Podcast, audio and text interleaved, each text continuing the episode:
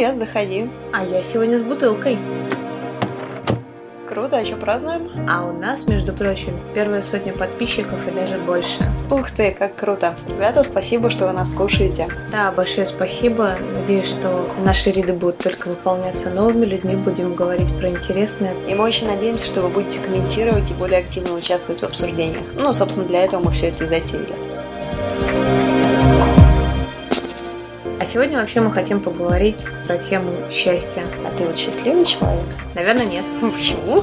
Я не думаю, что можно быть счастливым в принципе. По крайней мере, на данном этапе своей жизни я не вижу предпосылок к тому, чтобы быть счастливым. Потому что, чтобы быть счастливым, надо быть в полном мире, наверное, самим собой. Ну, а вот вообще, если мы посмотрим на историю, на культуру, счастье это что? Как мы можем определить счастье? Ну, счастье, наверное, если смотреть с точки зрения современного человека, способности, возможность удовлетворить свои потребности, не знаю, там, потребность в хорошей еде, в хорошей одежде и так далее. В общем-то, об этом на самом деле говорил еще Аристотель. С другой стороны, на мой взгляд, и с точки зрения многих теорий психологических, счастье это некий все побочный продукт. То есть, условно, если мы пытаемся достигнуть счастья, если мы, ну, как бы об этом постоянно думаем, вот, мне надо быть счастливым, черта с два ты его достигнешь. С другой стороны, если ты постоянно ходишь, не знаю, там, с головой в работу, то все равно ты будешь счастлив. А еще если эта работа делается для кого-то другого, то это вообще супер, потому что счастье, ну и, наверное, в этом есть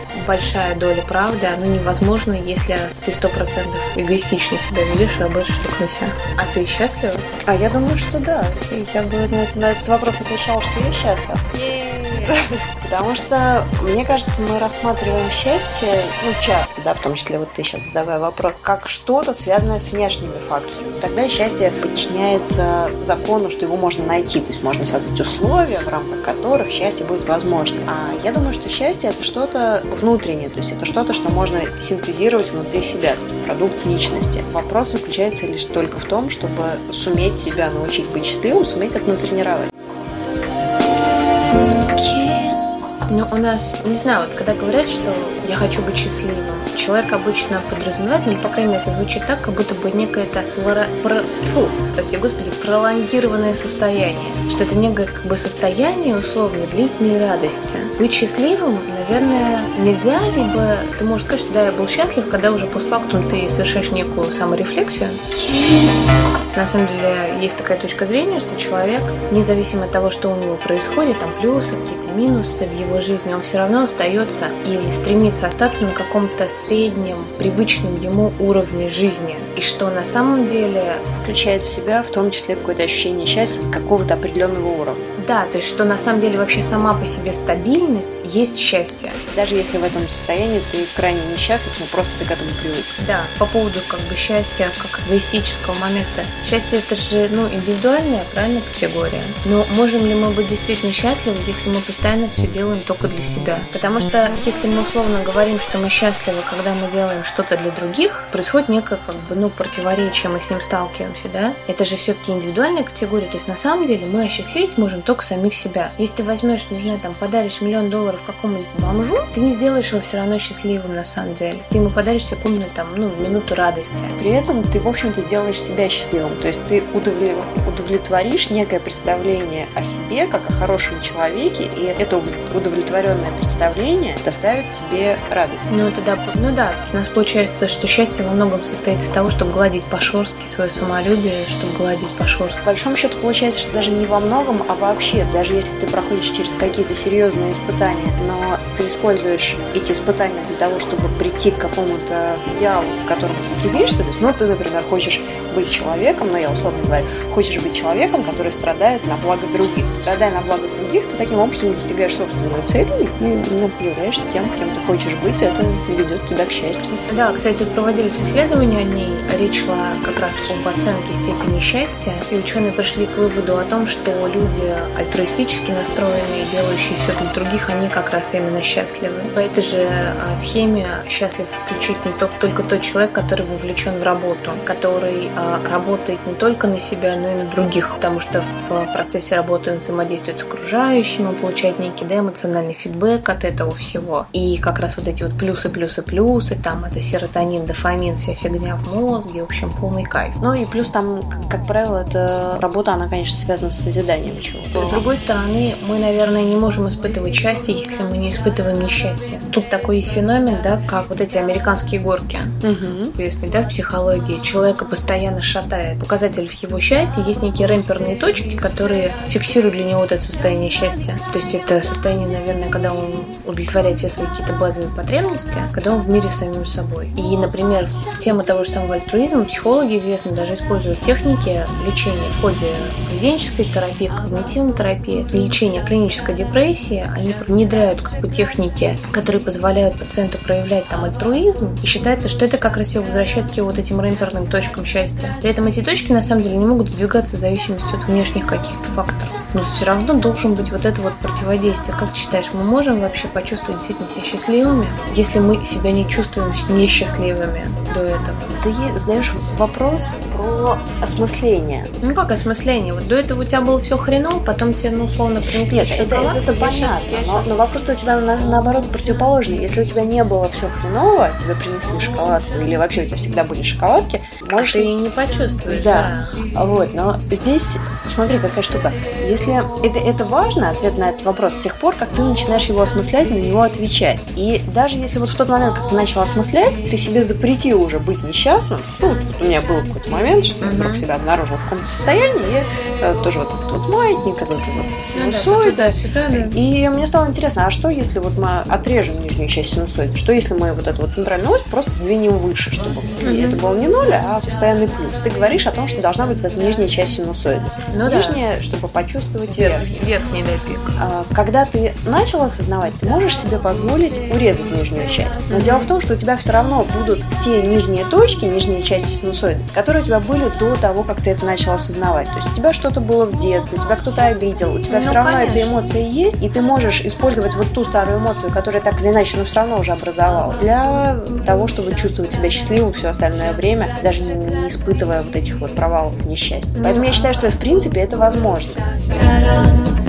Есть ситуации, в которых себя чувствовать счастливым не то чтобы невозможно, а просто даже неприлично, аморально. Они все равно откладываются в этот твой опыт, и тебе можно использовать тип для того, чтобы создать вот эту картину противопоставления, на фоне которой вся остальная твоя жизнь может быть счастливой. С другой стороны, то, о чем ты говоришь, частично задевает так называемую эволюционную теорию, которая тует о том, что помимо того, что у нас есть э, эволюционный механизм, да, и механизм отбора биологический, он говорит о том, что человек в принципе в силу наличия вот этой системы отбора культура предрасположен к негативу. Ну, потому что кого-то выбрали, кого-то не выбрали. Те же самые аболиционисты, которые, не надо их путать, пожалуйста, с теми, кто там в Америке за негров был. А вот это течение современное, там в 2000 каком-то 2002 году образовали общество, которое занимается как раз доказательством того, что у человека от природы ограничены ресурсы получения вот этого счастья. То есть он просто, ну, генетически, как бы биологически ограничен в этом. Но они говорят о том, что это можно все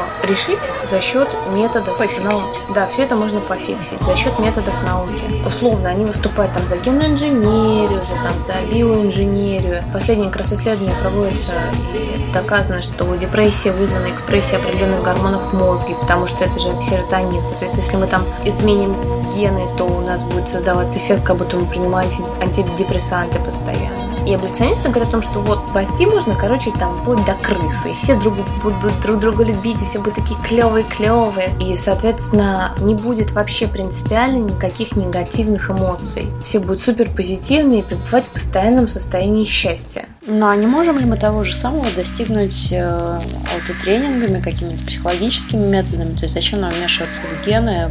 Ну, они говорят как раз о том, что просто природа человека, в принципе, его тянет в минус, в негатив. Почему? Потому что он животное, потому что как бы это некий эволюционный механизм. Ну, в принципе, об этом говорил Шопенгауэр. Ну, частично я понимаю, как бы о чем они говорят, что человека, некоторых людей, в принципе, тянет, ну, словно на темную, на темную сторону.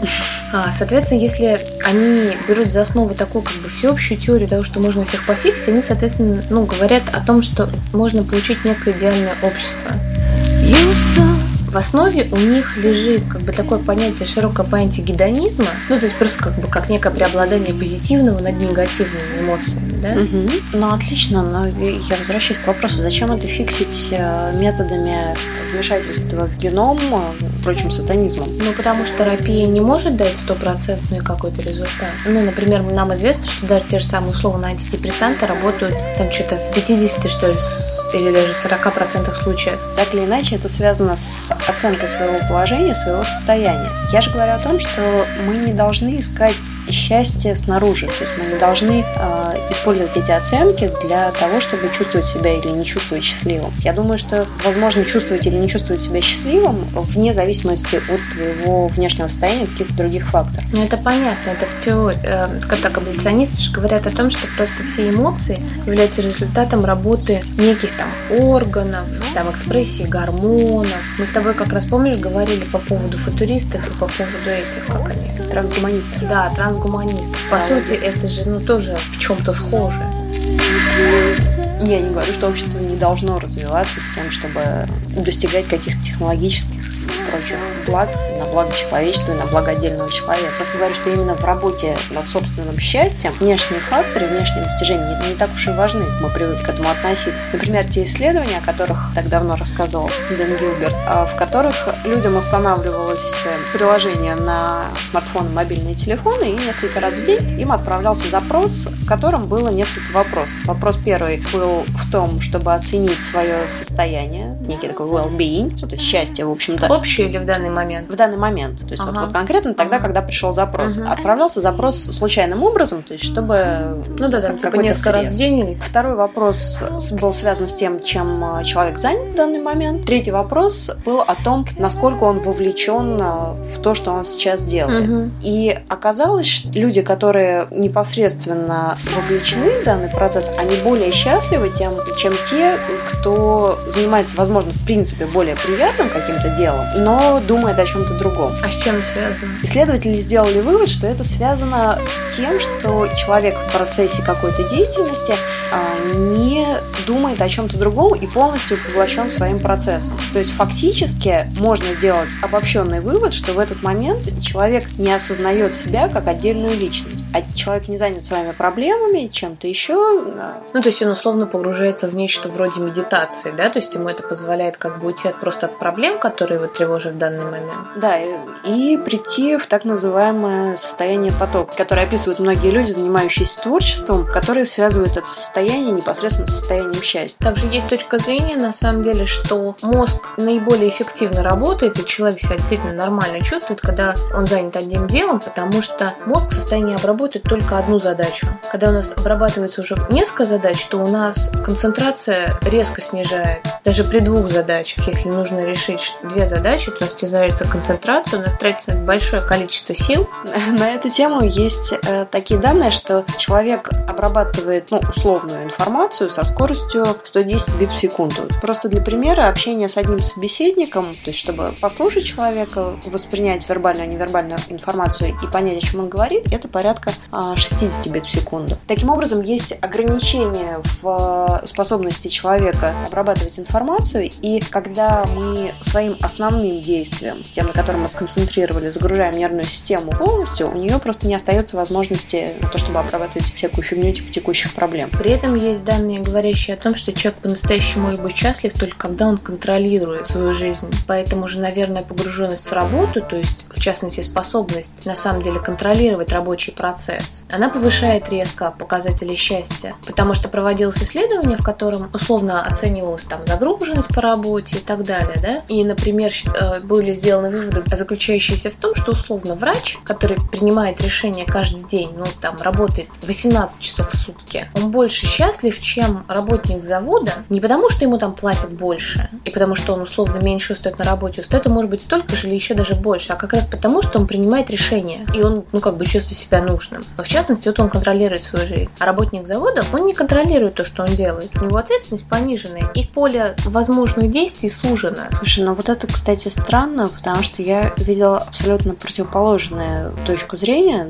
заключающуюся в том, что человек устает от принятия решений, и, соответственно, чем больше решений человеку приходится принимать, тем он менее счастлив. вот эта усталость, она накапливается и, соответственно, влияет. Но это, очевидно, вообще вопрос вот любых пороговых значений в исследовании. Потому что есть исследования, в частности, посвященные связи счастья и благосостояния человека. И считается, что на самом деле, с одной стороны, счастье вроде как не связано с благосостоянием, потому что там, согласно этому мировому исследованию показателей счастья, у нас первая страна, самая счастливая, это Бангладеш, блин. Да, да? куча есть исследований, которые подтверждают, да, что ни доходы, ни владение чем бы то ни было, ни какая-то определенная активность или какое-то определенное состояние не влияют по-хорошему на счастье.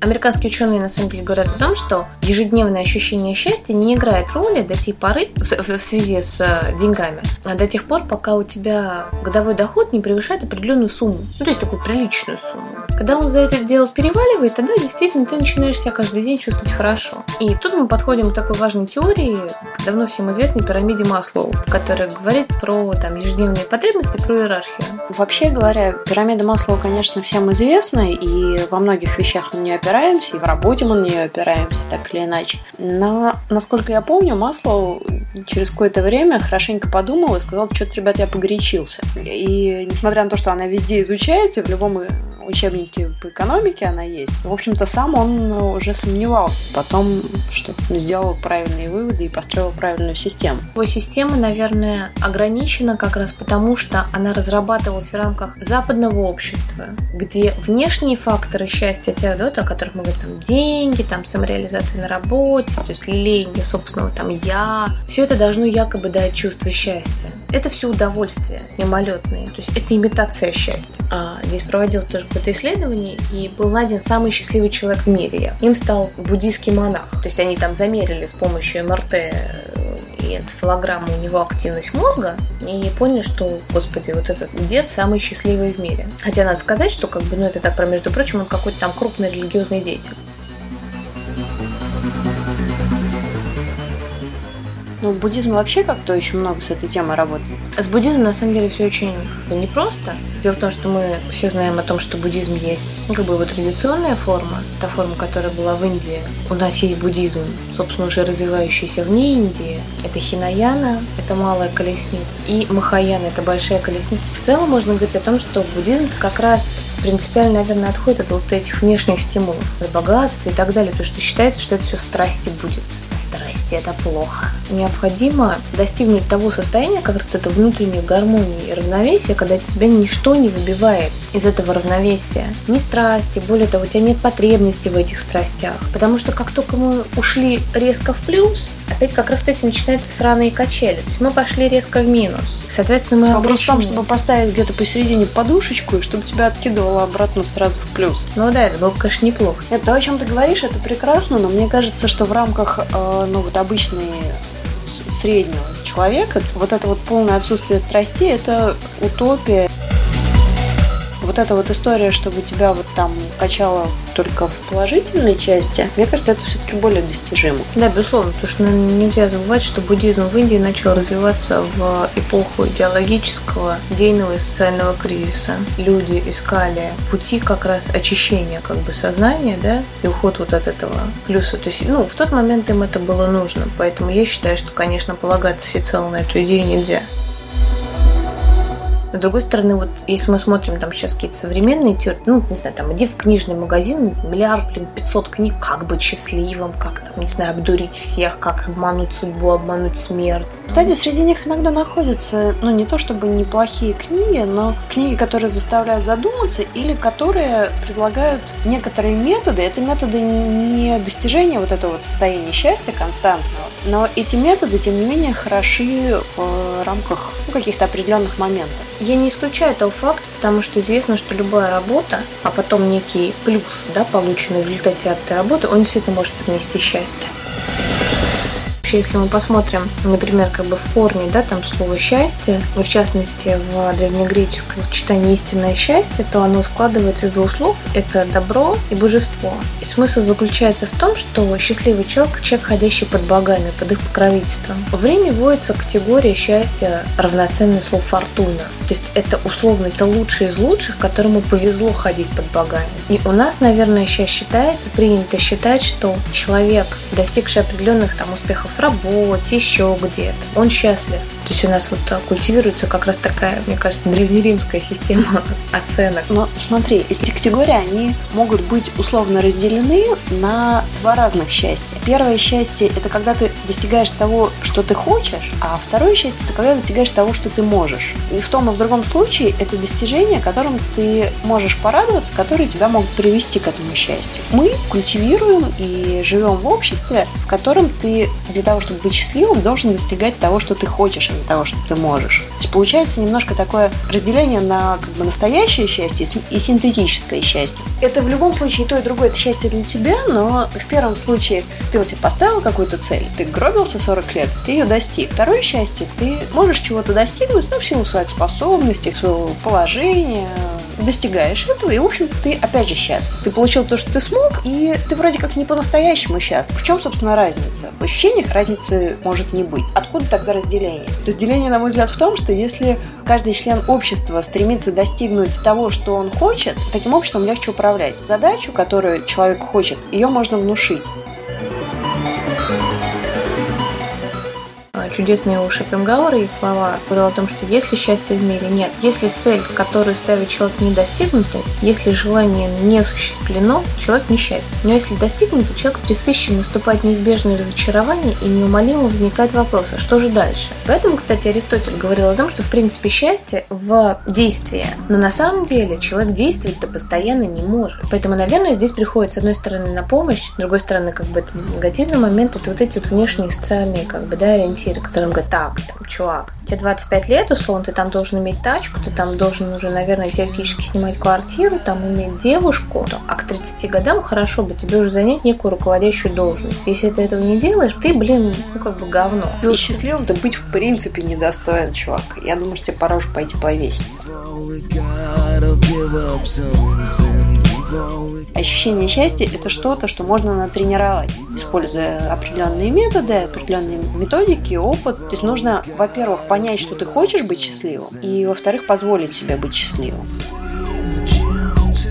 Она подарила ну, христианская культура европейская. Если раньше при традиционном сознании у нас время закольцовано, и люди постоянно на самом деле актуализируют в обществе чувство счастья как некое возвращение к золотому веку. Христианство подарило нам линейное время и принесло на самом деле пессимизм. Ты идешь по этой, по этой стреле вот вперед, то есть как бы ну точка это там зарождение мира, вторая рамперная точка там крещение, а, изгнание, это опять же чувство вины, опять же, да, вот некий минус. Входим до какой-то точки, когда мы должны должны сделать выбор. И тогда мы идем либо наверх, либо вниз. Каждый день, да, то есть, ну, счастье это исключительно там соединение с Богом, а, но при этом каждый день есть, живем в ощущении страха несчастья. Ты имеешь в виду посмертное наказание, мутяда?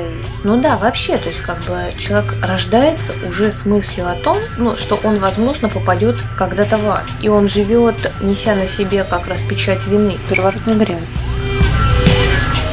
Да я вообще считаю, что в целом, несмотря на то, что я вообще против религии как таковой, но в целом, ну, скажем, верующий значительно более счастлив человек, чем человек неверующий. И все вот эти методики психологические и прочий самотренинг, они нацелены как раз на то, чтобы восстановить те ощущения, которые разрушились в связи с отказом от веры. В этом смысле, мне кажется, что правильно говорит мой знакомый психолог, может быть кем угодно, хоть степенным кочевником, хоть ослом, если ты себя гармонично в этом состоянии чувствуешь, если тебе это не мешает нормально функционировать в этом мире, то будь им. Так что будьте кем угодно, но главное будьте собой и будьте счастливы. С вами были Мария и Маша. Счастливо!